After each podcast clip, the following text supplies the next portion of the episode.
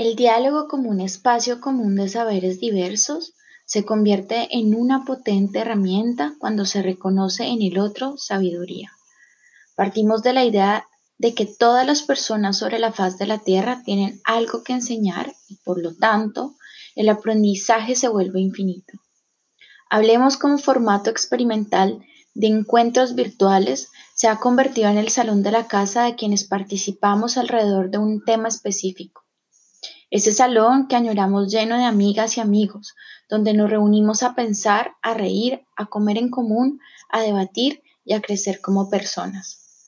Tuvimos la fortuna de estar acompañadas por Carolina Fiallo, una bogotana en Barcelona, arquitecta, planificadora urbana, investigadora y una gran ser humana. Se sentó frente a la pantalla de su celular por poco más de una hora hablarnos sobre sus pulsiones más sinceras en torno al cuidado de la vida, ubicándonos un poco en nuestro rol activo hacia este mundo. A Carolina la conocí cuando llegaba a Barcelona. De todas las cosas buenas que me ha dejado esta ciudad, podría decir que su amistad es una de ellas.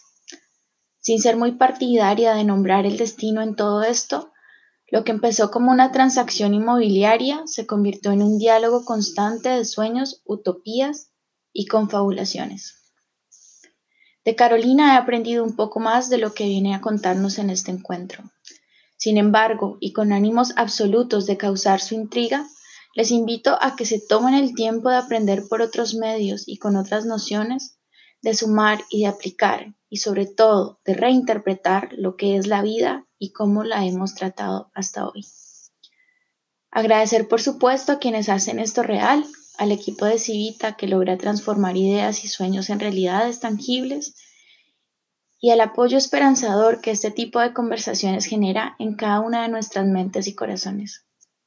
Hablemos es un espacio como cualquier otro, pero su propósito es el de reunir saberes a través del diálogo y así encontrar alternativas de construcción, crecimiento y acción.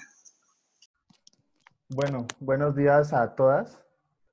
Eh, mi nombre es Daniel Ordóñez, soy el coordinador de investigaciones de la, Fundación Civita. Y bueno, les damos la bienvenida a este foro experimental, lo quisimos llamar experimental porque eh, Lola decía un poco que no sabíamos lo que iba a pasar, no sabemos cómo va a terminar y creo que eso lo hace un poco más interesante.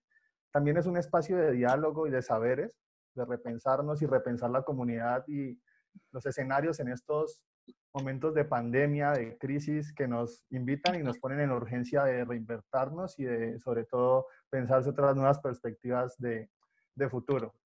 Eh, este espacio es organizado por la Fundación Civita. Hoy nos acompaña pues Laura Chávez, que es la directora de la fundación. Ahí está saludando. Eh, está Laura Santos, que es la coordinadora del mapa interactivo del acoso y el abuso Popayán. Y Lina Durán, que es nuestra diseñadora. Entonces les recuerdo que este espacio va a estar retransmitido vía podcast por eh, la plataforma Spotify. Entonces lo pueden buscar, igual lo, lo, publicaremos en su momento. El de hoy tenemos una amiga, compañera de, de charlas. Estuve en el anterior Hablemos y ya hemos hablado en otras ocasiones con ella y nos ha dado unos puntos de vista muy interesantes para, para repensarnos las perspectivas de, de ciudad sobre todo. Y bueno, Carolina es arquitecta de la Pontificia Universidad Javeriana, es máster en planificación urbana de la Universidad eh, de Cataluña, la Universidad Técnica de Cataluña, eh, y es cofundadora del colectivo Pentagrama, que trabaja un poco lo que es la IAP, Investigación, Acción, Participación, que viene un poco de esa, de esa escuela de Rodolfo Kusch, de Orlando Falsborda y de, pues como ya lo veníamos mencionando, Paulo Freire. Eh, ellos trabajan en agroecología, ciudad y comunidad en los bordes urbanos, evidentemente en el marco de todos estos fenómenos que ocurren sobre todo en Colombia, que es, por ejemplo, el desplazamiento o el conflicto armado. Y bueno, digamos que es un placer tenerla. Voy a dar unos detalles de estructura que vamos a cambiar un poquito eh, teniendo en cuenta de que, los, de que las personas que estamos aquí somos pocas y podemos como que conversar más orgánicamente. Entonces el tiempo será de una hora, hora y veinte máximo. Eh, la idea es que mientras está hablando Carolina Fiallo, eh, tengamos los micrófonos eh, y las cámaras pues cerradas para que no haya interferencia en la señal. Eh, y si es posible, se pueden realizar las preguntas vía mensaje, donde Laura Chávez, nuestra directora, estará pendiente para recopilarlas y eh, digamos que eventualmente compilarlas hacia unas preguntas muy específicas que serán al final. En todo caso, si sigue, eh, digamos que el grupo de personas que estamos aquí, pues se podrá, digamos que, dimitir este espacio y darle paso a que las mismas personas hagan sus preguntas y sus, y sus intervenciones. Entonces, te doy la palabra, Carolina, y pues muchas gracias por estar. Muchas gracias a ustedes. Qué organizados son. Felicitaciones, como siempre. Y muchas gracias por el espacio y por volverme a dejar hablar porque me gusta hablar y dialogar. Entonces, pues básicamente el formato de lo que les quiero contar, si me quieren interrumpir, es válido. Para mí, de hecho, es muy constructivo si en algún momento les nace a cualquiera interrumpir o preguntar algo, eh, porque puede hacer de esta conversación justamente un diálogo y de repente terminamos todos construyendo lo que va a pasar, ¿no? Ese experimento que, que la Fundación CISA propone en el marco de, de, las charlas Hablemos. Bueno, voy a comenzar. Les voy a hablar del cuidado de la vida. Yo, como, como ya lo mencionaron, yo soy arquitecta, pero definí mi oficio desde los principios de la ecología. Pero esto no es necesariamente hablando de la ecología puramente dicha desde un punto de vista naturalista, aunque me considero naturalista ambientalista, no es una, un cuidado de la vida que siempre esté asociado a este factor, sino a los procesos de mutualismo que existen en la ecología. Para esto, bueno, voy a comenzar y les voy a leer una, una, una cita de Falsborda. Eh, vamos a abrir con esta cita y al finalizar la intervención voy a leer otra cita y pues en, en, el marco de eso yo creo que podemos discutir bastante. Estás un poquito larga, entonces perdonarán. No monopolices tus conocimientos ni impongas arrogantes tus técnicas, pero respeta y combina tus habilidades con el conocimiento de las comunidades investigadas, tomándolas como socios y coinvestigadores. No confíes en versiones elitistas de historia y ciencia que respondan a intereses dominantes, pero sé receptivo a las narraciones y trata de capturarlas nuevamente. No dependas únicamente de tu cultura para interpretar hechos, pero recupera los valores locales, rasgos, creencias y artes para la acción y por y con las organizaciones de investigación. No impongas tu propio estilo científico para comunicar los resultados, pero difunde y comparte lo que has aprendido junto con la gente, de manera que sea totalmente comprensible e incluso literario y agradable, porque la ciencia no debería ser necesariamente un misterio ni un monopolio de expertos e intelectuales. Falsborg. ¿Por qué inicio con esto? Porque es la razón por la cual a mí me motiva hablar, comunicar lo que he aprendido, porque lo que he aprendido no es mío, ha sido una transmisión de saberes y de conocimientos dentro y fuera de la institución académica. Eh, ya, espero ya haberlos inspirado con esto. Bueno, vamos a comenzar ahora sí, a entrar en, materia. Eh, ¿Por qué un arquitecto termina hablando de ecología? De repente a nosotros dentro de la facultad se nos habla mucho de que nuestra materia prima es el espacio y es el espacio definido para el humano, para el confort del hábitat humana, para que el humano pueda desarrollar todas sus actividades dentro de un sistema que tiene implícita la palabra desarrollo. Por lo tanto, es todo lo que nosotros entendemos en beneficio del humano, el territorio en beneficio del humano, las interacciones en beneficio del humano y la sociedad para el humano.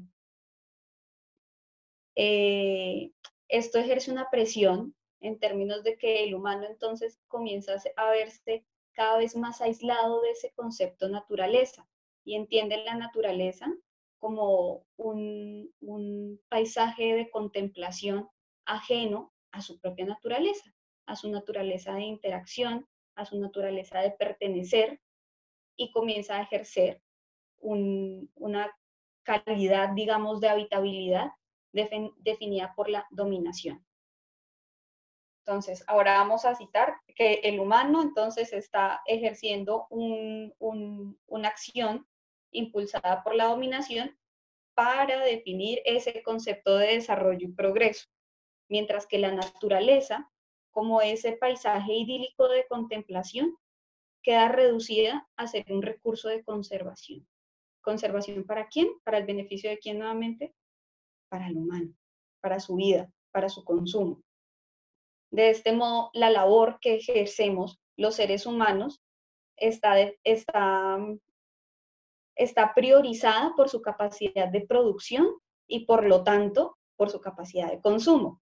Y asimismo la naturaleza, cuando se ve asumida como un recurso, es gracias a que se puede producir, se puede alterar y después de alterarla se puede consumir. De lo contrario, comienza a ser aislada. Entonces, este sistema de conservación de la naturaleza y de los recursos de la naturaleza como recurso natural, lo que hace es deteriorar la vida misma en donde el ser humano habita y su propia naturaleza. Cuando hablo de su propia naturaleza, no hablo de su propia naturaleza vista desde el verde natural que lo acompaña, eh, sino también de la naturaleza de sus interacciones, de la capacidad de interactuar con otras vidas, con otros saberes. Eh, esta primera parte es básicamente lo que me lleva a mí a ver la, mi oficio, la arquitectura y definir la habitabilidad humana mucho más allá de la vida humana y entender el espacio público, que es, fue el que me enamoró realmente de la naturaleza, como un espacio comunitario, es decir, el espacio donde pasan las cosas, donde el encuentro es posible. Cuando eso pasa, de repente ese espacio público como espacio comunitario logra romper las barreras de ese espacio privado y entrar en el refugio, en el hábitat, en, el hogar. Y se definen esos espacios comunes como la sala, la cocina, el alimento comienza a dar una serie de ideas dentro de la casa, el hogar, porque los espacios asociados a los espacios de encuentro son los que nos invitan a discutir, a generar espacios de felicidad, de tristeza y de frustraciones. Entonces hay un montón de, estímulos ahí que conecta ese espacio público con ese espacio privado bajo un concepto básico que es lo comunitario, lo doméstico. Vamos a trasladar por un instante qué quiere decir eso de lo doméstico al espacio público y viceversa, el espacio público a lo doméstico, a ver qué nos sugiere más adelante. Yo ahí voy botando una serie de, de preguntas sueltas para confundirnos más, porque yo creo que entre más nos confundamos en este momento, más rico va a ser el, como el diálogo más adelante y logramos llegar todos a un tejido. Eh, bueno, eso fue lo que a mí me interesó como arquitecta, como arquitecta mujer, sobre todo, como definir la calle también como esa oportunidad de, de liberación y la ecología desde el pensamiento eh, ecológico de quienes habitamos la calle, de quienes habitamos los territorios comunitarios. La ecología propiamente dicha es eh, quien estudia la capacidad de interacción de los seres vivos, ¿no?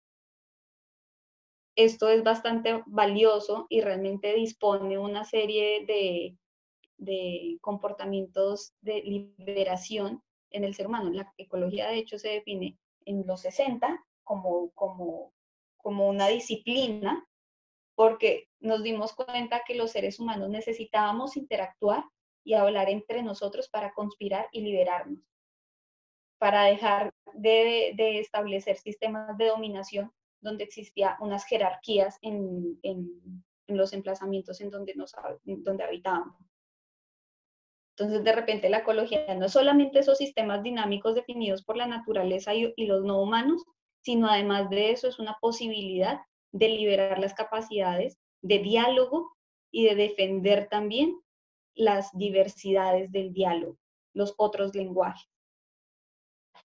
Em, en todo esto, realmente la ecología para mí eh, se vio entendida como la necesidad de cooperación entre los sistemas vivos, entre los individuos humanos y los no humanos y los otros seres, mejor, las poblaciones y sus modos de habitar los territorios a diversas escalas, desde el territorio comprendido como la región, la ciudad y la casa, el refugio, ese lugar en donde las frustraciones son posibles en privado.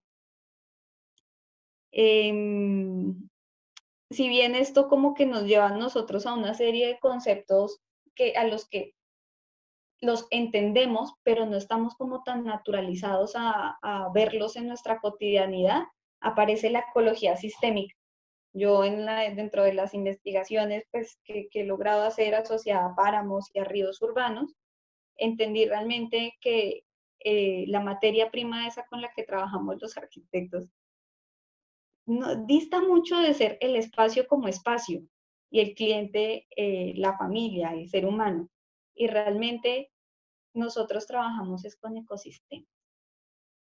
Claro, yo estoy hablando desde lo que yo definí como mi, como mi filtro para entenderme en esta sociedad.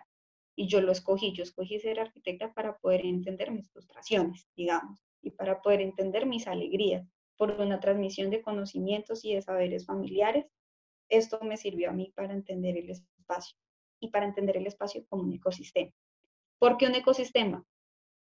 Porque definitivamente todo lugar en donde nosotros representemos la vida es un lugar que va a tener implícito la necesidad de diálogo, de comunicación, de interacción.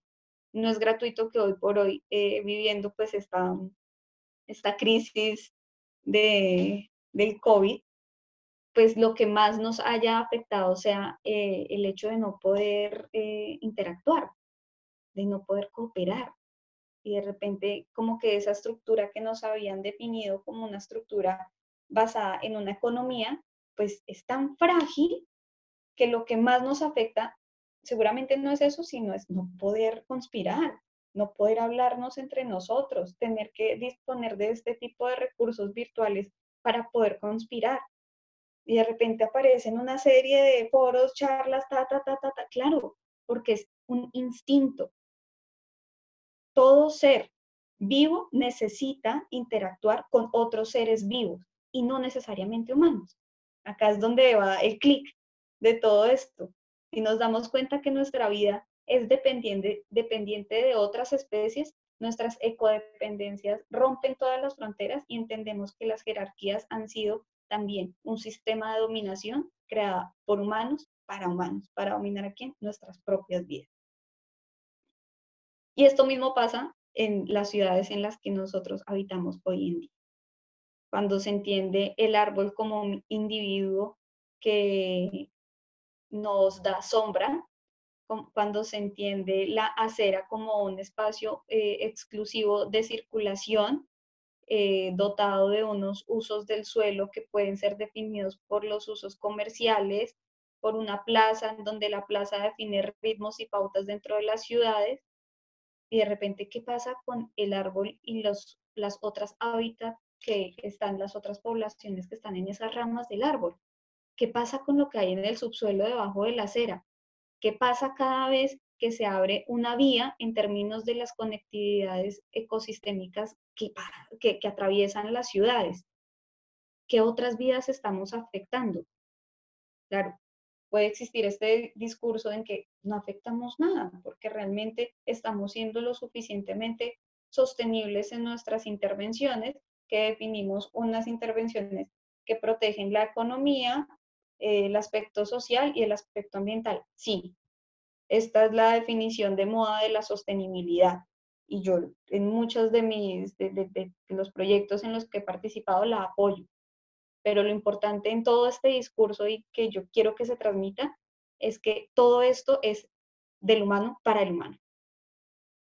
Que, que hay todavía un, un, un, como una especie de, negación absoluta por entender que esas otras vidas no solamente se están viendo afectadas, sino muchas veces también favorecidas, dependiendo de nosotros cómo tengamos la capacidad de escuchar. La ecología, si bien lo que ha enseñado es que es eh, como el arte de la observación para aprender. Cómo nosotros podemos aprender del comportamiento de otras especies para redefinir nuestros esquemas de diseño, de comportamiento y de modos de habitar de los territorios. Cómo observar el proceso de las aves migratorias cuando se emplazan por ciertas épocas del año en las ciudades y de repente viene la primavera. ¿Qué quiere decir eso para el hábitat humano? ¿Qué quiere decir eso para escoger los materiales de una casa? ¿Qué quiere decir eso para escoger los materiales de una acera? Entonces es un montón de estímulos que desde la observación nos va dando nosotros un montón de pistas y la observación como una forma de comunicación. No necesariamente el lenguaje está definido por esto que estamos haciendo nosotros en este momento. El lenguaje está definido por cualquier tipo de manifestación de los seres vivos en el territorio en el que están habitando o que se están relacionando. Bueno, con esto básicamente les quería explicar por qué es un ecosistema en lo que se trabaja, por qué yo asocio la ecología como un sistema complejo definido por el mutualismo y que el mutualismo debe ser caracterizado por tener la capacidad de entender las otras vidas, de relacionarse además con esas otras vidas y de no entenderlas únicamente como un paisaje contemplativo, sino que entender que la casa, la acera, la banca hacen parte de ese paisaje y están alterando y ejerciendo una presión o ejerciendo alteraciones favorables ante un ecosistema. Cuando yo hablo de estas alteraciones, estamos entrando a hablar de cuatro fases que son maravillosas, que son las fases de la adaptabilidad ecosistémica. Estas fases básicamente yo tengo que leer mi copia por acá. Hablan de la explotación, la conservación, la liberación y la reorganización. Estas cuatro fases de adaptabilidad hoy en día se conocen también como fases eh, de resiliencia. Cada vez se van sumando una serie de conceptos para hacer esto de la sostenibilidad eh, amable para el marketing de la habitabilidad humana. Eh, pero estas cuatro fases, si bien nos están advirtiendo, es que el cambio es necesario, de que absolutamente todo es temporal. Es decir, diseñar para que las cosas sean estáticas tampoco existe. Y las reorganizaciones y las destrucciones hacen parte de lo que nosotros como humanos también debemos comenzar a entender y a cooperar dentro de esos sistemas de reorganización, de liberación, de destrucción y de conservación. Esto nos da otro asterisco en lo que estamos viviendo hoy en día y es que seguramente estamos en una fase de reorganización, si lo pensamos bien, ¿verdad? Después de una fase de explotación, de vulnerar lo suficiente una serie de ecosistemas y de otras vidas, pues todo colapsó y fue tan fácil que una pandemia viajara a una velocidad como la hizo, afectando vidas humanas y como que estableciendo otra, otro tipo de comportamientos en los modos de habitar humano y de relacionarse entre ellos mismos. Es decir, la cooperación ahora debe ser diferente. Entonces hay un afán de repente por cómo, entender cómo va a ser la nueva normalidad o volver a la normalidad, cómo nos vamos a adaptar, eh, por qué no nos podemos acercar, una, una serie de, como depresiones que nosotros definitivamente no somos capaces de resolver, porque seguramente lo que tenemos que hacer es no resolverlo, ¿no? Sino simplemente no dominarlo. Sacarnos nosotros de nuestro mindset este, esta, esta idea de que todo lo debemos controlar, de que todo lo debemos saber, de que todo lo debemos planear, también le ha hecho mucho daño a la vida humana y a la vida colectiva, a los sistemas de cooperación, al mutualismo simbiótico. Eh, no estoy diciendo que no hagamos nada, ¿no? Esto es un mensaje, no, no hagamos nada y miremos a ver qué pasa, ¿no? Porque pues, por alguna razón estamos nosotros hablando en este momento. Pero si es no, el, no tener la presión de tener que hacer algo porque hay que hacer algo inmediatamente y definirlo ya. Eh, yo la que no, perdón. Mm, se me fue la, la paloma. Sí, no tener, no tener que tener las respuestas en este, en este instante, sino al contrario, comenzar a tomarnos esta pausa para restablecer nuestras prácticas de vida desde la observación. ¿Qué es lo que está pasando y por qué las terrazas se volvieron tan importantes para interactuar con el vecino? Porque el, hecho de que entre el solo no entre a mi casa se volvió tan importante. por qué la cocina se volvió el lugar de culto, porque al salir en este momento el árbol cobra más sentido de que esté en ese lugar. Pues es simplemente por esa necesidad de relación, no solamente con las comunidades humanas, sino también con las no humanas. Yo soy supremamente reiterativa con este mensaje de entender que hay otras vidas y yo creo que lo será hasta el día en que me muera, porque pues no soy la única, esto viene desde hace, yo en todo esto estoy repitiendo y estoy armando un rompecabezas de muchas personas y, sí, de muchas cosas que uno ha sabido leer, actuar y hacer. Bueno, en todo esto em, hay otro mensaje detrás y es que es imposible entender estos conceptos de ecología, habitabilidad, mutualismo, sin definir la acción, sin establecer que la acción es lo que nos permite a nosotros, los seres humanos, ser libres también, ser libres del pensamiento y ser actores políticos de nuestras propias naturalezas como individuos. Es imposible pensar en lo plural sin que el individuo tenga sus propios rasgos, sin que el individuo tenga su, propia, su propio modo de pensarse el territorio y de pensarse en el territorio. De ahí vienen las diversidades. Eh, además, la acción nos, nos permite a nosotros entender también procesos de territorialización, porque en un lugar los procesos eh, de interacción humana son diferentes, porque en Barcelona son totalmente diferentes a cómo serían en este momento en Bogotá, o a cómo serían en Popayán, o cómo serían en Rosario, cómo serían en cualquier, porque ¿eso qué, qué, qué quiere decir? ¿Qué se asume entonces por la cultura y por la relación del ser humano con la naturaleza y con el medio natural que lo rodea? Porque uno toma tiempo en adaptarse a otros territorios, porque uno toma tiempo en adaptarse a otras costumbres del alimento. Es, es, e, entender las cosas muchísimo más allá de lo que quiere decir la vida y el desarrollo del humano para el humano, sino saber que no estamos solos, que de repente hay otras vidas que nos acompañan. Ahora bien, esto en la agroecología, eh, ya, ya, voy cerrando, lo prometo.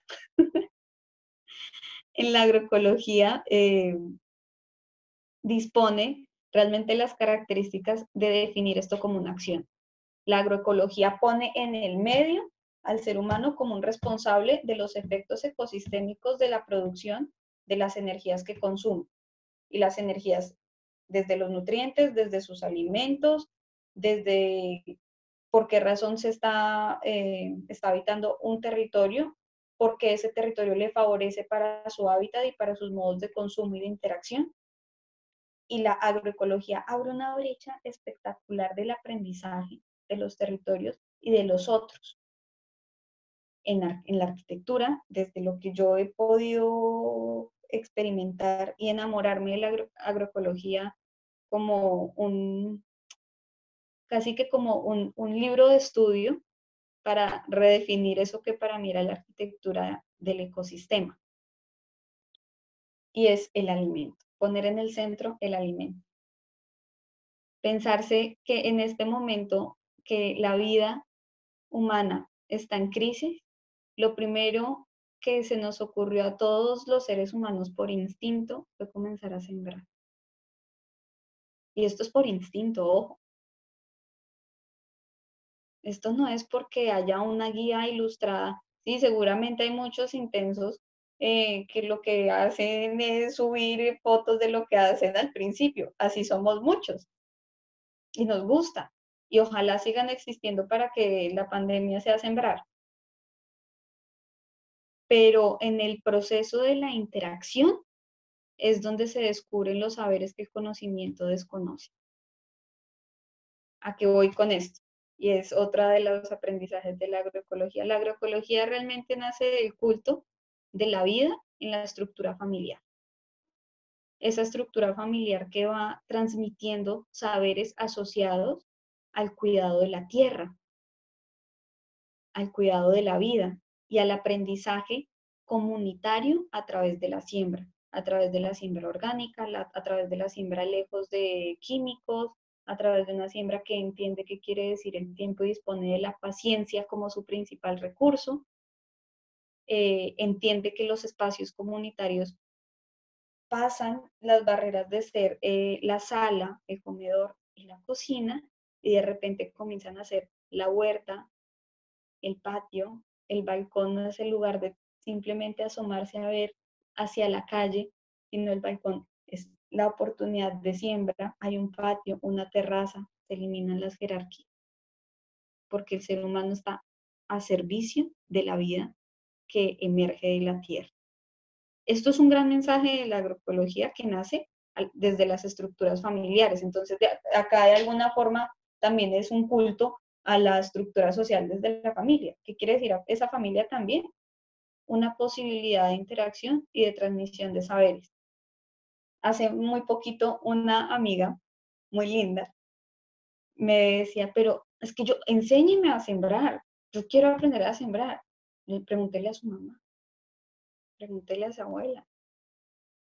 Tutoriales de YouTube, Uf, hay un montón. Yo sé, sí, porque pues, me, interesó, qué sé yo, porque he trabajado en huertas.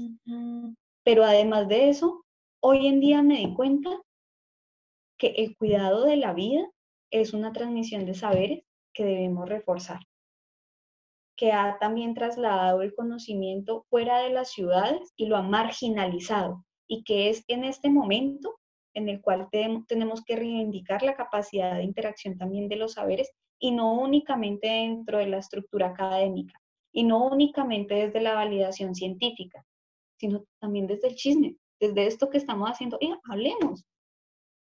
Es claro, después de eso, si alguien tiene una pregunta porque definitivamente la zanahoria no le prendió, el tomate no le, qué sé yo, pues chévere, pues ahí hay cositas que uno ha aprendido a través de la observación y de la experimentación, porque eso es la tierra.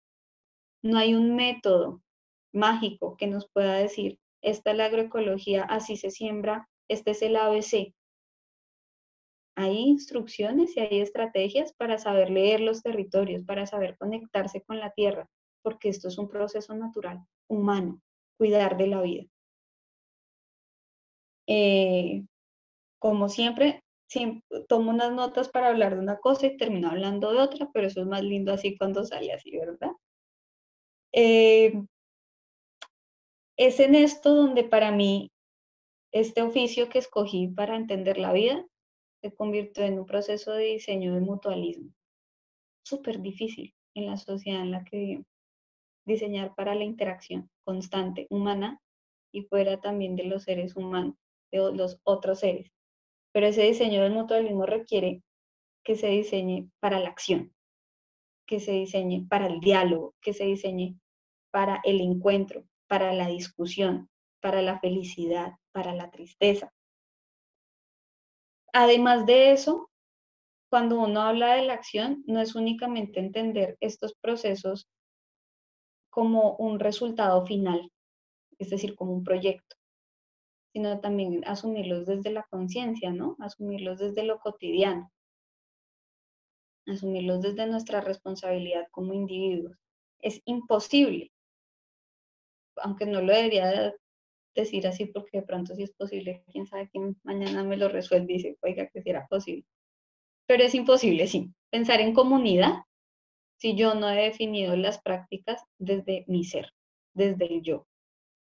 No hay plural si no hay singular.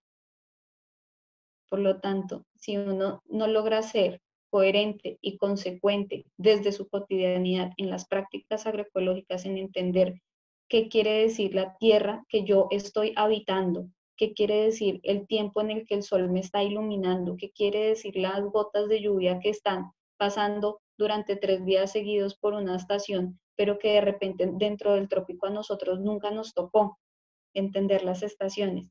¿Cómo esto afecta? ¿Cómo es posible que esto afecte anímicamente el comportamiento humano y también el comportamiento de las seres que emergen de la tierra?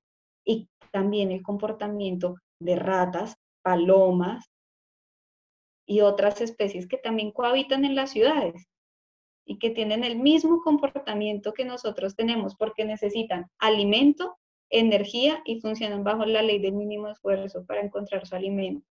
necesitan espacios de encuentro en donde esos espacios de encuentro están definidos por el alimento.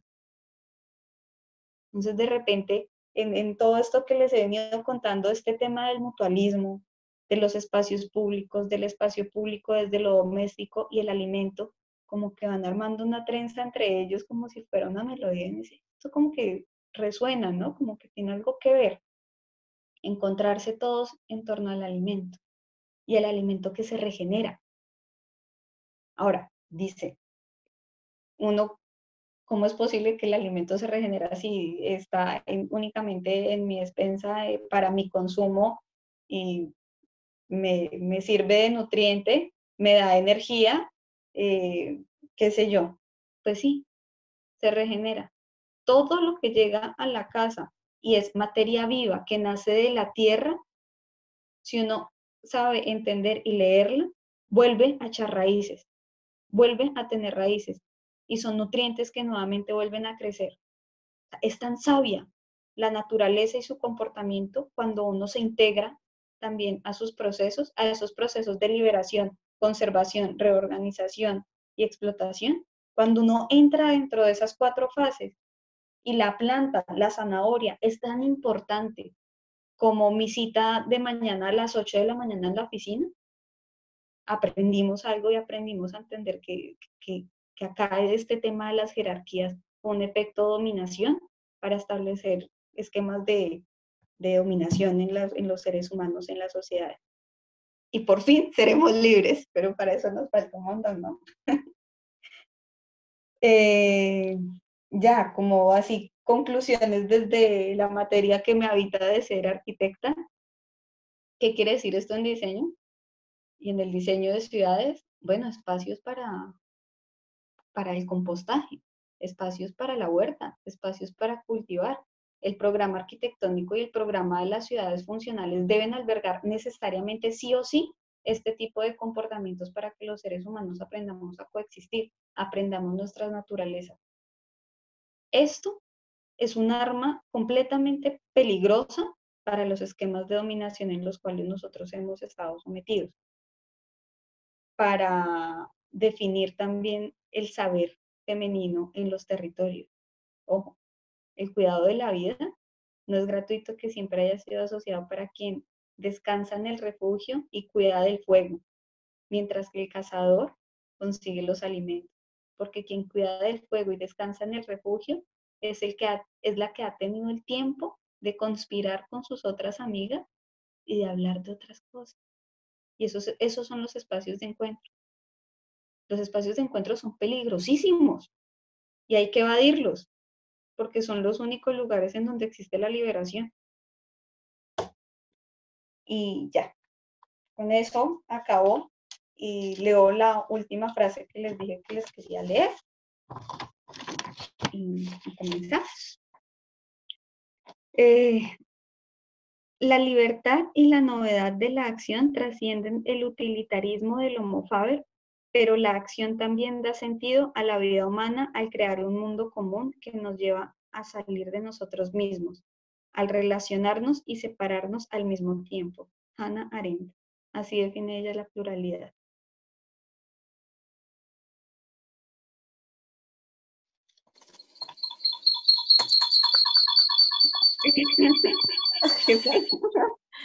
Lo siento, Caro. Cacerola. Caro, muchas gracias. Em, creo que, creo que, bueno, yo em, empiezo a abrir, aunque Dani es el que modera esto. Em, quería agradecerte como por todo lo que, lo que nos dijiste y por enredarnos la cabeza. Yo creo que eso es algo que siempre dices, pero es un placer sentir ese, ese nudo que se hace no solamente en la cabeza y los pensamientos, sino como en el pecho y en la garganta, como cuando uno quiere llorar de la emoción. Em, bueno, eso fue lo que yo sentí, no necesariamente todo el mundo tiene que sentir lo mismo. Eh, no sé si hayan algunas preguntas en relación a lo que Carolina ha, ha explicado y nos ha hecho reflexionar hasta hoy.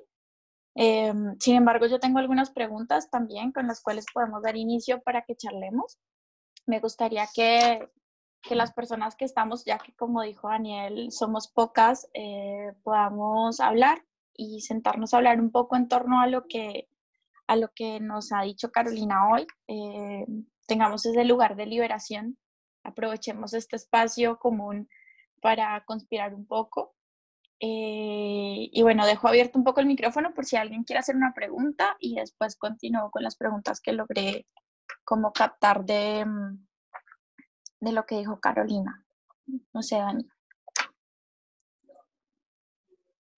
Yo creo que puedes darle como inicio a las preguntas con las que tienes y posteriormente vamos viendo si las demás personas están interesadas en hacer preguntas. Vale. Bueno, digamos que tú estabas hablando de un tema de, mm, de dominación de humanos hacia humanos, ¿no?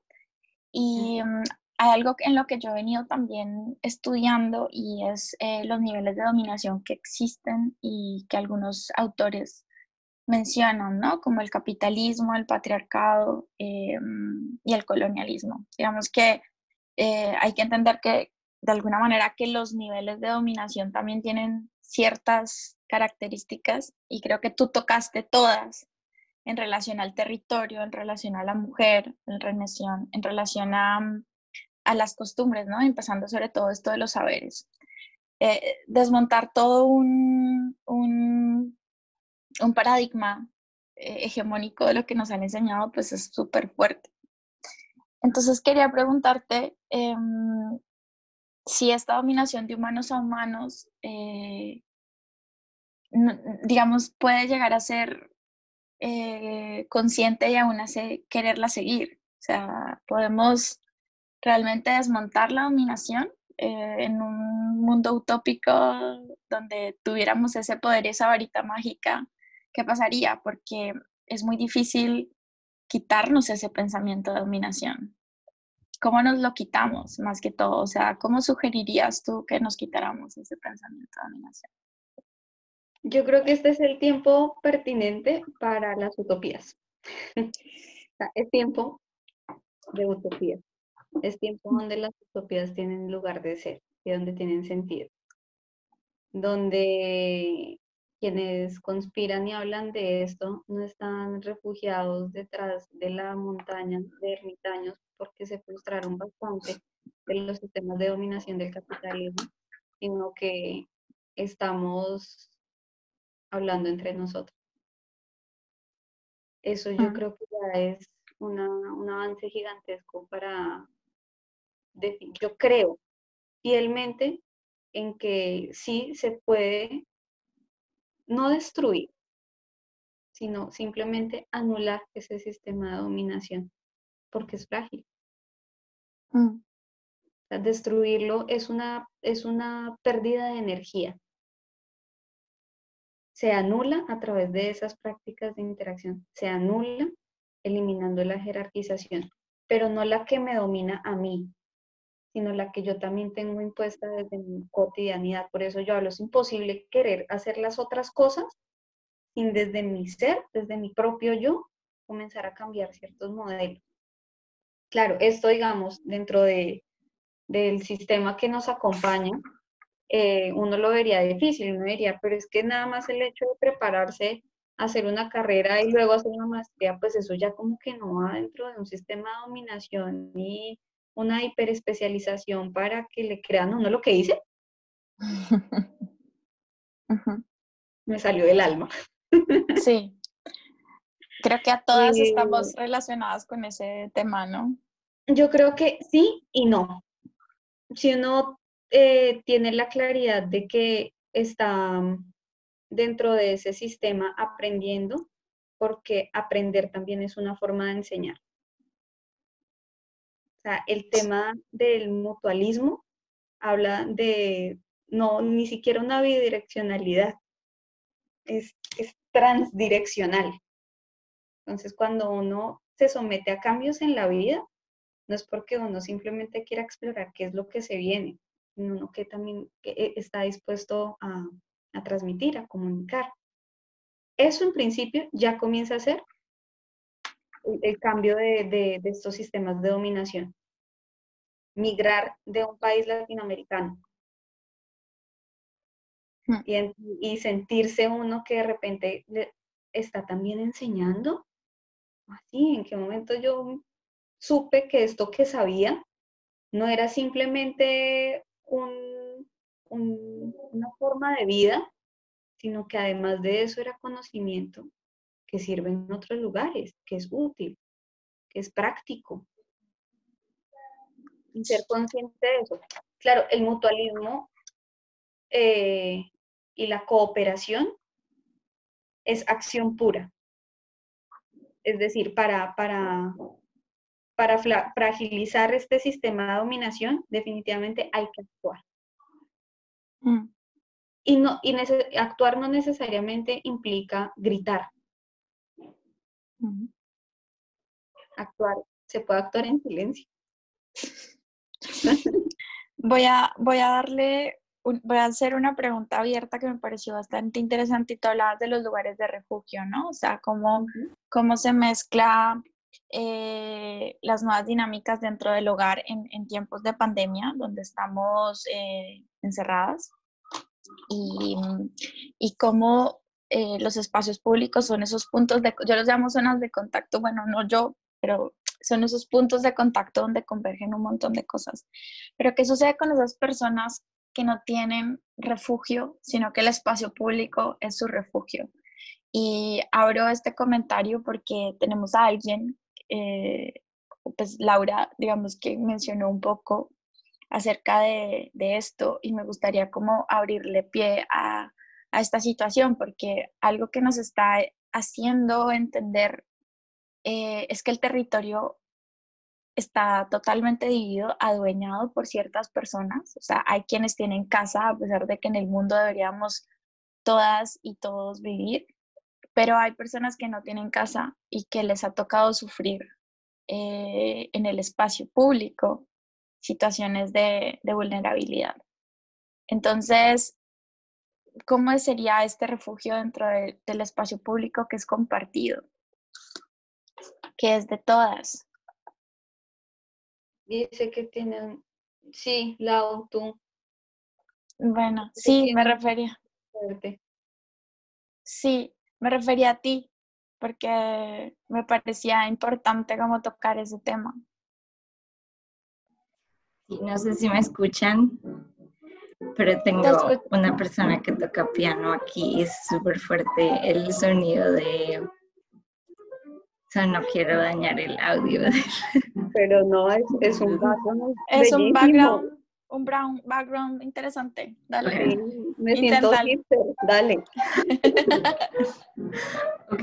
Um, sí, esa es precisamente la reflexión del refugio. Es algo de lo que yo he estado personalmente pensando mucho en los últimos días, especialmente yo como migrante y también con la ola de de migrantes que yo creo que no, no va a mejorar en el, tiempo próximo, especialmente teniendo en cuenta el calentamiento global, el cambio climático. Y yo creo que volviendo al, a los sistemas de, de, dominación que se estaban hablando, quería como retar un poquito lo que dijo Caro sobre cómo, ok, si no, no lo podemos vencer o no me acuerdo cuál fue la palabra que usaste, pero también en mi modo de pensar creo que bajo el sistema de dominación del capitalismo es muy difícil que pensemos o si no se cambia, si no se transforma o si nos, nos movemos fuera de ese sistema, em, ¿cómo se puede garantizar que todos tengamos ese derecho al refugio? O que todos tengamos ah, un lugar digno donde vivir, teniendo en cuenta lo esencial que es eh, tener un hogar o tener un lugar, eh, ya sea de conspiración o el lugar de compartir ese alimento.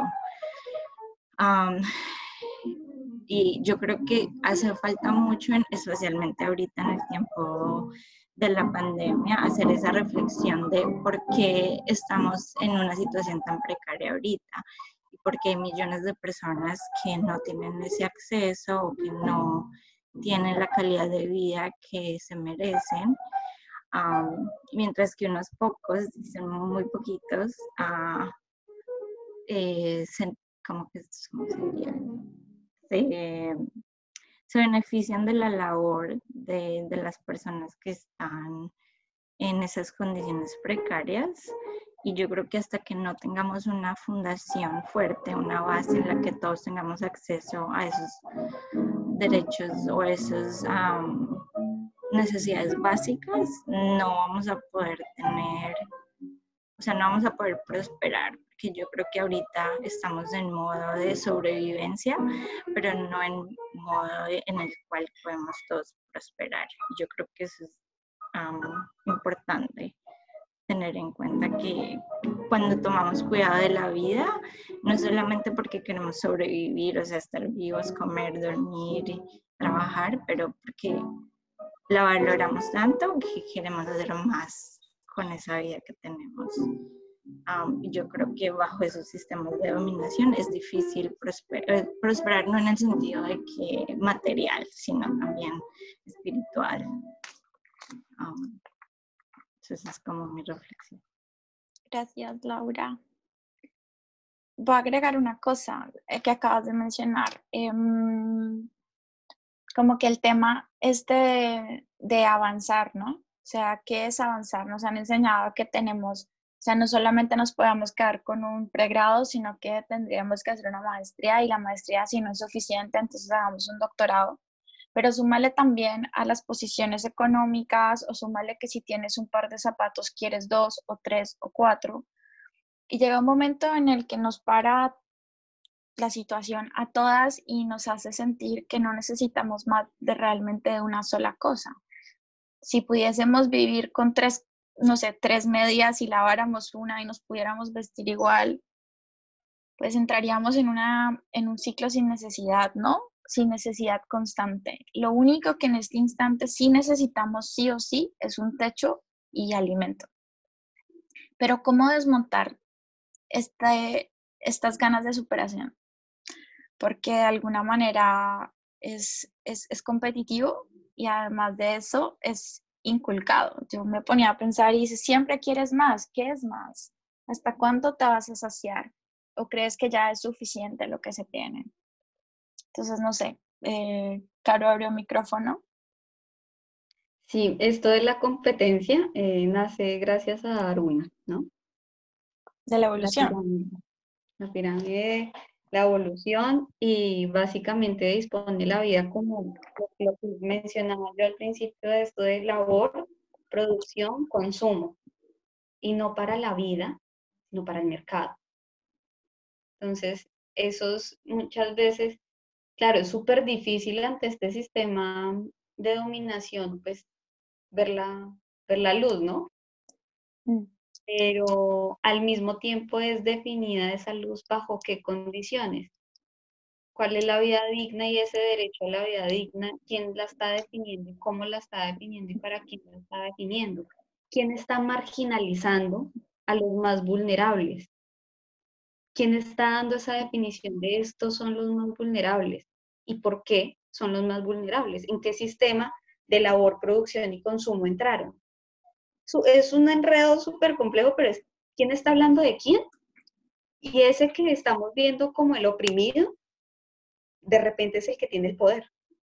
Y de repente es el que tiene todos los conocimientos para nosotros aprender y darle la vuelta a esto. Mm. Entonces, le queremos el beneficio para él, ¿no? Queremos el beneficio para este grupo de personas. ¿Y si los escuchamos?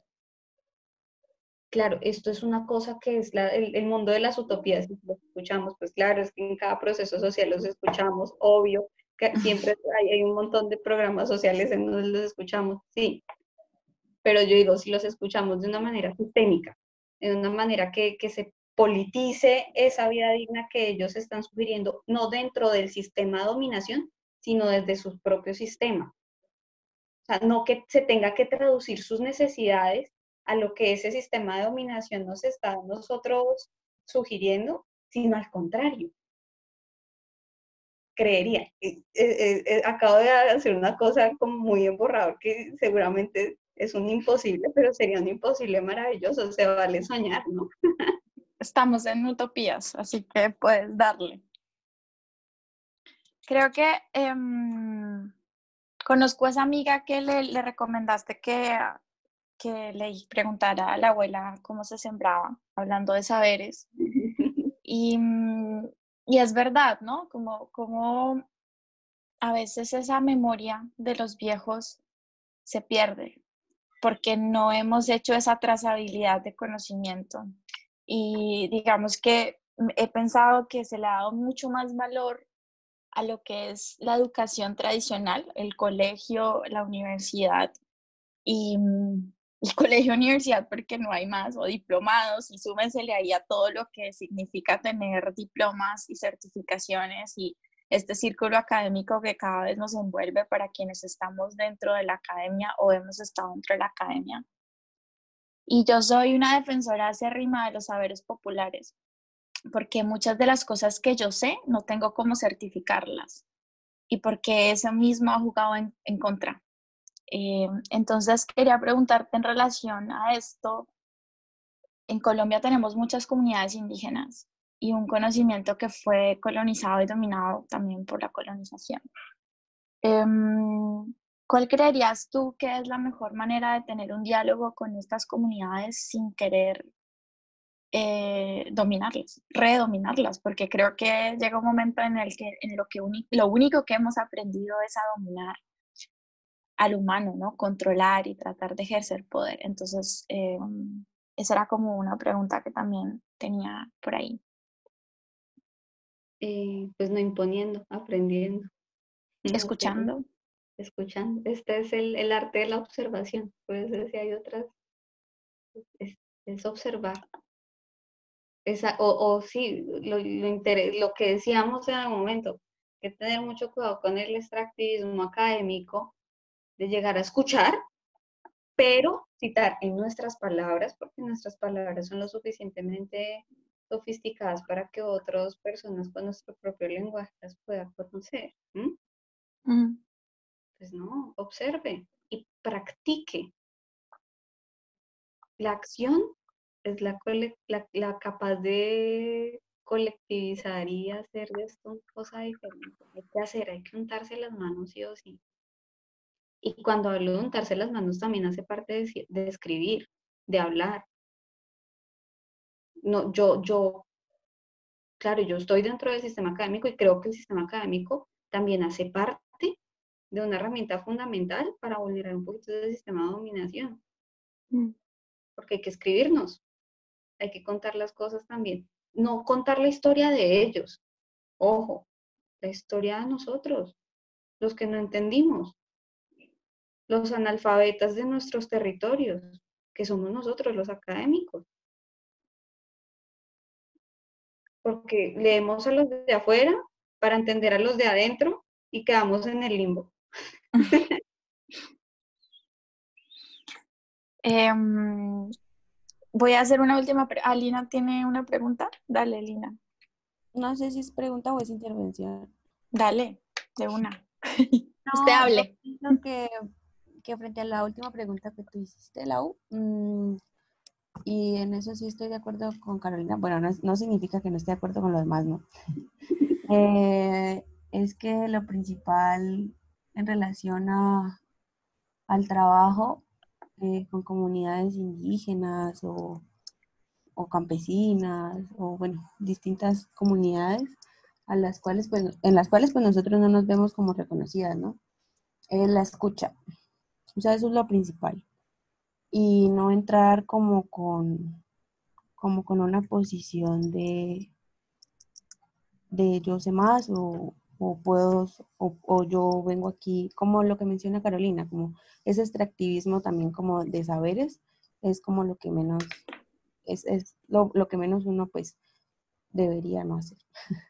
Y em, como que yo pienso que desde el lenguaje también es, es, importante, ¿no? Por ejemplo, vi una publicación de una, una profesora y ella estaba muy molesta porque nosotros tenemos la mala costumbre y el mal hábito de decir, de, de hablar como en, términos como de posesión, ¿no? Como de nuestros indígenas o, no sí, y digamos que ese lenguaje también como comienza o se convierte en violento, porque pues no son nuestros y, y pues son, es, habitan y habitamos todos en, un territorio y como que yo pienso que primero desde el lenguaje también tenemos que empezar como a cuestionarnos eh, la forma en la que, sí, pues como que comunicamos, por así decirlo. Eso es lo primero.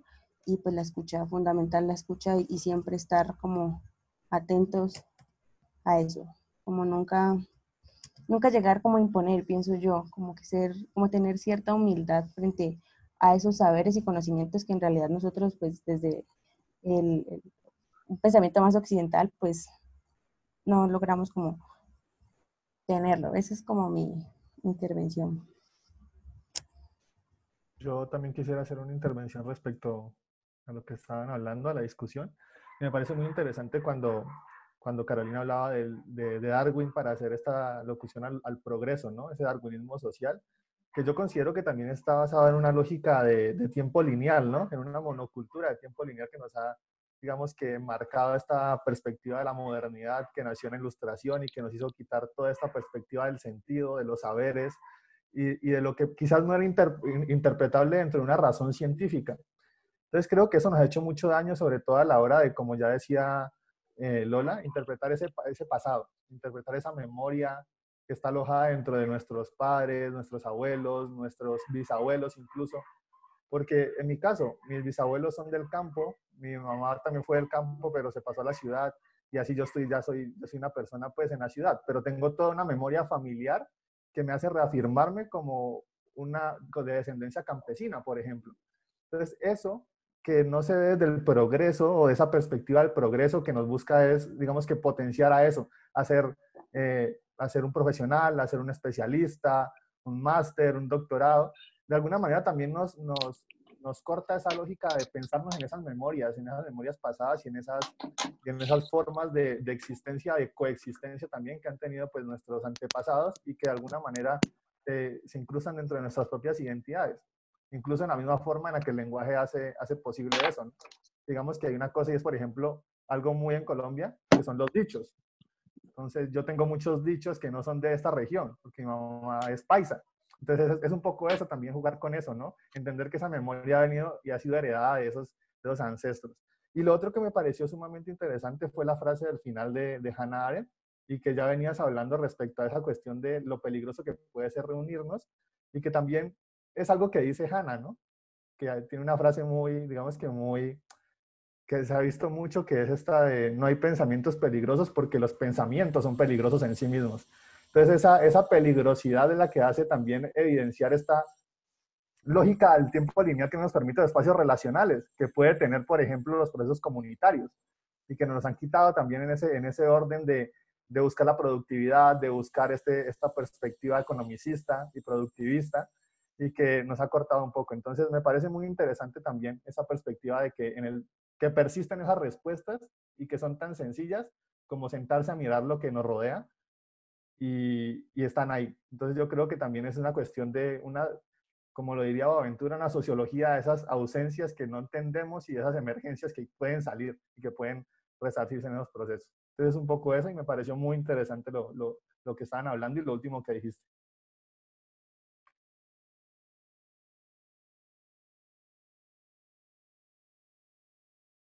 Chévere, sí. Ahí, mientras que hablaban, escribí como no hay que tenerle miedo a la tranquilidad, ¿no? No hay que tenerle miedo a ese instinto de tranquilidad, porque yo creo que logra simplificar cómo hacer todo esto que estamos hablando de una manera simple y directa. no sé exactamente cómo, porque hay que desaprenderse mucho. Mm. Y eso es muy difícil. Y para eso uno tiene que atravesar el océano. a mí me tocó así. A mí me tocó así en el sentido de que acá yo me di cuenta, lo que decía Daniela, acá yo me di cuenta, pues que efectivamente soy hija de una mujer que creció entre cafetales de un hombre que nació en Leticia y que entender para mí la naturaleza como la entiendo siendo arquitecta, pues gracias a mi mamá, mi papá y a mis abuelas, punto. Y me pueden presentar todos los libros de Design by Nature y todo, todo, todo, todo, todo eso, y me parece fantástico. Pero si lo tengo en mi instinto y lo tengo tan arraigado, esa palabra es preciosa, eh, es gracias a esa transferencia de saberes que nace en la familia o en, en la comunidad próxima. Yo iba a poner algo en, en la mesa que me parece que, que es muy interesante y que me toca mucho. Y es retomando el título de esta conversación que habla sobre el cuidado de la vida. Y, y lo mencionabas a la parte privada, ¿no? Como, como aparecía un cuidado de la vida desligado de lo productivo, desligado de lo masculino y desligado de, mm, del exterior, del espacio público. Entonces, eh, digamos que aquí somos mujeres, la mayoría, bueno, Dani, Dani está, estás bendito entre las mujeres, pero em, digamos, ¿cómo nos hemos sentido como cuidadoras de vida? ¿Cómo nos hemos sentido en ese sentido? Porque la, ser cuidadora de vida no es embarazarse y tener hijos. Y cómo se desmonta esa idea y ese imaginario de que las mujeres cuidamos vida porque podemos traer hijos al mundo. ¿Cómo lo ven? Y abro el micrófono para que todas y Dani también pueda hablar. Aunque no puedes tener hijos, pero técnicamente no sé qué piensa.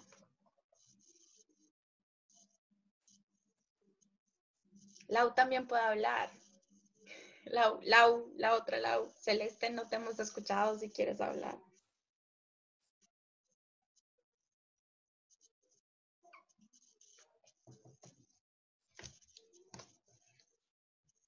Yo es que quiero que las otras hablen.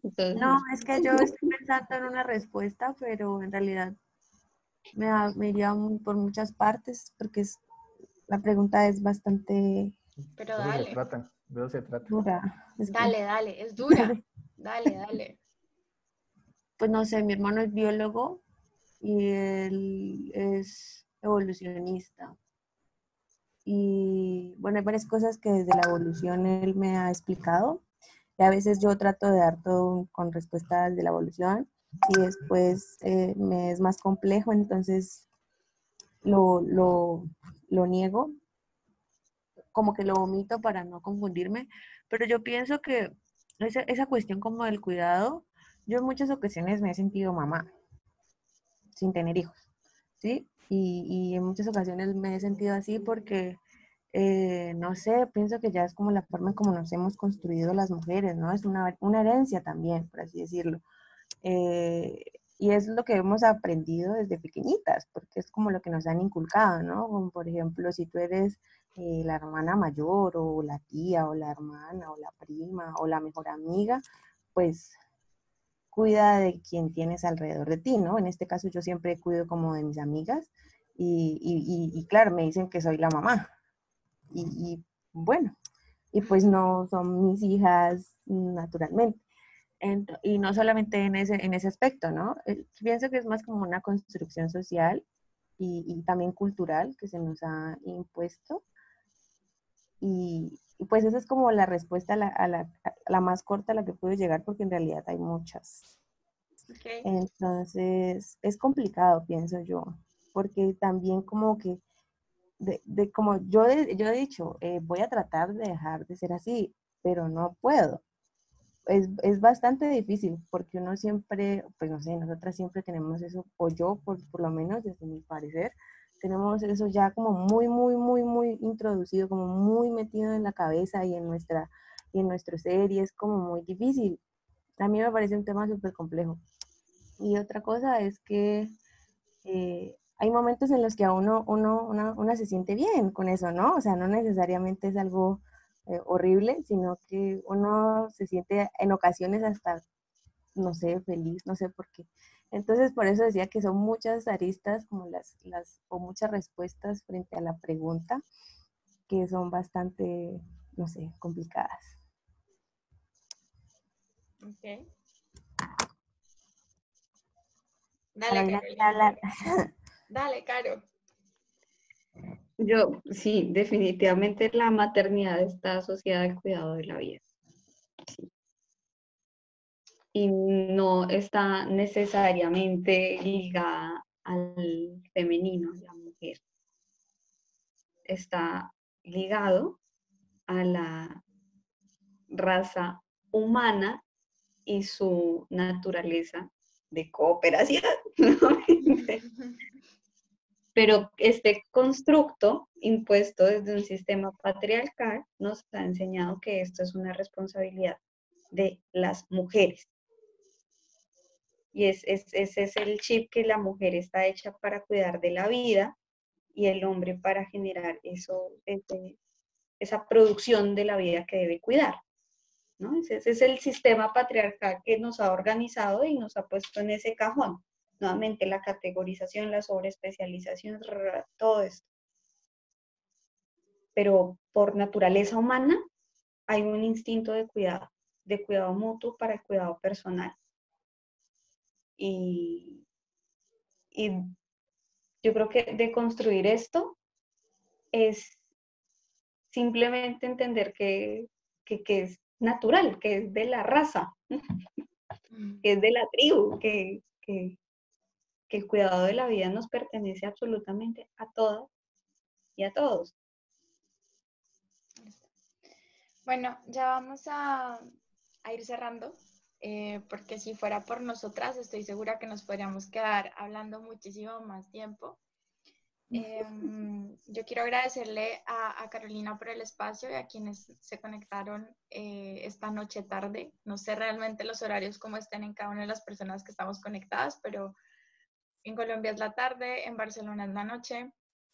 No sé cómo está en Estados Unidos y tampoco en Argentina, pero también creo que estamos dos horas, una hora más que en Colombia. Gracias por haberse conectado. Gracias a Carolina por las reflexiones que nos hiciste em, el día de hoy. Eh, quedamos pensando varias cosas. Voy a como tratar de resumirlas un poco entender que la ciudad se ha construido como un proceso de desnaturalización propio de una dominación de humanos a humanos. Y esto mismo nos ha hecho entendernos como si fuéramos el único foco dentro de, este mundo y a centrarnos en, en ser los, los primeros y a olvidarnos de que existimos porque existen otros seres que no son humanos porque existen eh, plantas, porque existen animales que también hacen parte de este ecosistema. Em, creo que también nos hace sentir y pensarnos un poco en esas acciones que tenemos que encarnar y para poder hacer un cambio. Em, yo creo que cada quien hace, hace la acción que le parezca. El otro día yo estaba diciendo, yo he sido activista de la bicicleta durante mucho tiempo y yo invitaba a la gente a hacer, a actuar, a hacer actividades o a tener una lucha, porque hay quienes siembran, hay quienes pelean por las ballenas y hay quienes pelean por las vacas o hay quienes pelean por las bicis o hay quienes que pelean por los perros, los gatos. Lo importante es tener y hacer, tener una razón porque creo que es un llamado a la unión. Si no nos unimos, sea cual sea nuestro frente y sea cual sea nuestra afinidad, va a ser muy complicado eh, realmente generar estos cambios y este desmonte sistemático que, que, nos pide la resistencia, ¿no? Escojamos un tema y hagámoslo. Básicamente, lo que les parezca, como les parezca, y más vale si nos podemos unir y articularnos para que los temas que nos gusten eh, puedan construir algo interesante, pues las, los oídos y los abrazos estarán siempre abiertos. Em, quienes quieran eh, seguir en contacto con nosotras pueden dejar su correo electrónico, les podemos seguir dando información de lo que hemos hecho. Eh, pueden vernos y seguirnos en redes sociales también em, y sobre todo sepan que este es un espacio de diálogo constante y que todas las personas que, que quieran participar siempre lo van a hacer y que aprovechemos la virtualidad para que no las fronteras desaparezcan, porque eso es algo muy bonito que ha pasado, a pesar de sentirnos aisladas eh, en nuestros cuartos. eh, la virtualidad nos ha permitido viajar a muchos lugares del mundo y hablar con personas que no podríamos haber hablado de otra forma. Entonces, eh, no sé si Caro quiera cerrar con algo más. ¿Y alguien más quiera cerrar? Muchísimas gracias. Muchas gracias a ustedes por, por, por dar la palabra, por rotar la palabra, de verdad, muchas gracias. Eh, yo creo que esto es muy valioso, si seamos 80 o seamos dos, es, es valioso uno poder comunicar, compartir. Y en esto de compartir, en las últimas eh, charlas con el celular que he tenido, ha, aparecido algo muy bonito y es que como que me he negado un poco de hacer presentaciones. Y al contrario, lo que he comenzado a desorganizar como las notas. Y de las notas, como yo me emociono y comienzo a hablar pues hasta de mis abuelitas, eh, porque es maravilloso lo que ellas dos saben, es una cosa, otro día de hacerlo mis abuelitas, Pues de estas notas como que también comencé a intentar rotarlas, porque hay una serie de conceptos que están en mayúsculas, en minúsculas, en círculos, subrayados. Me parece importante, entonces, si, si la Fundación Civita me da permiso de pasárselas a ustedes y a los que escucharon también hoy, me parece valioso justamente como para sensibilizar un poquito de esto de hablar con el celular. Eh, para mí ha sido valioso hacerlo de manera personal, creo que creo que ha sido algo como terapéutico para entender que esto que se está comunicando no está forzado por las velocidades del Internet y no se va a quedar en el aire, que es mi mayor temor, volver a la normalidad, sino que un rayón se lo quedó a alguien. Y pues invito si alguien me quiere compartir sus mayúsculas y minúsculas, sin tildes y con tildes, pues me parecería lindo poderlos tener también. Creo que ha sido de lo, de, lo que he aprovechado de estas charlas con mi celular. bueno, eh, con mucho gusto. Gracias, de verdad, muchas gracias. Son una fundación que admiro mucho, admiro mucho su capacidad de organizarse, de, de cooperar. Es, es muy bueno el equipo que tienen. Las felicito a todas. Gracias. Incluida, Daniel. Dani está incluida porque la mayoría somos mujeres y ella ya sabe que le tocó ser mujer en este momento. Eso sí, desde siempre nos hablamos de nosotras y Daniel nunca ha chistado, por eso lo queremos mucho. Em, bueno, em, gracias. Eh, no sé si alguien más quiere decir. Gracias por compartir. Eh, los correos electrónicos. Eh, yo tengo unas notas, yo si quieres te las mando, no tengo ningún problema. Eh, si alguien más tomó notas, me parece que también es interesante cómo hacer esta memoria, porque por lo general las ideas en papel también se quedan en esto. Yo, yo muchas veces no vuelvo a ver mis anotaciones y sería interesante cómo crear esta memoria de, de pensamiento de estos encuentros que tenemos y mm, con muchísimo gusto lo compartimos. A Laura, a Celeste, a Lina, a Laura Santos, a Daniel, muchas gracias por haber estado. Eh, y nada, nos vemos para seguir hablando cuando quieran.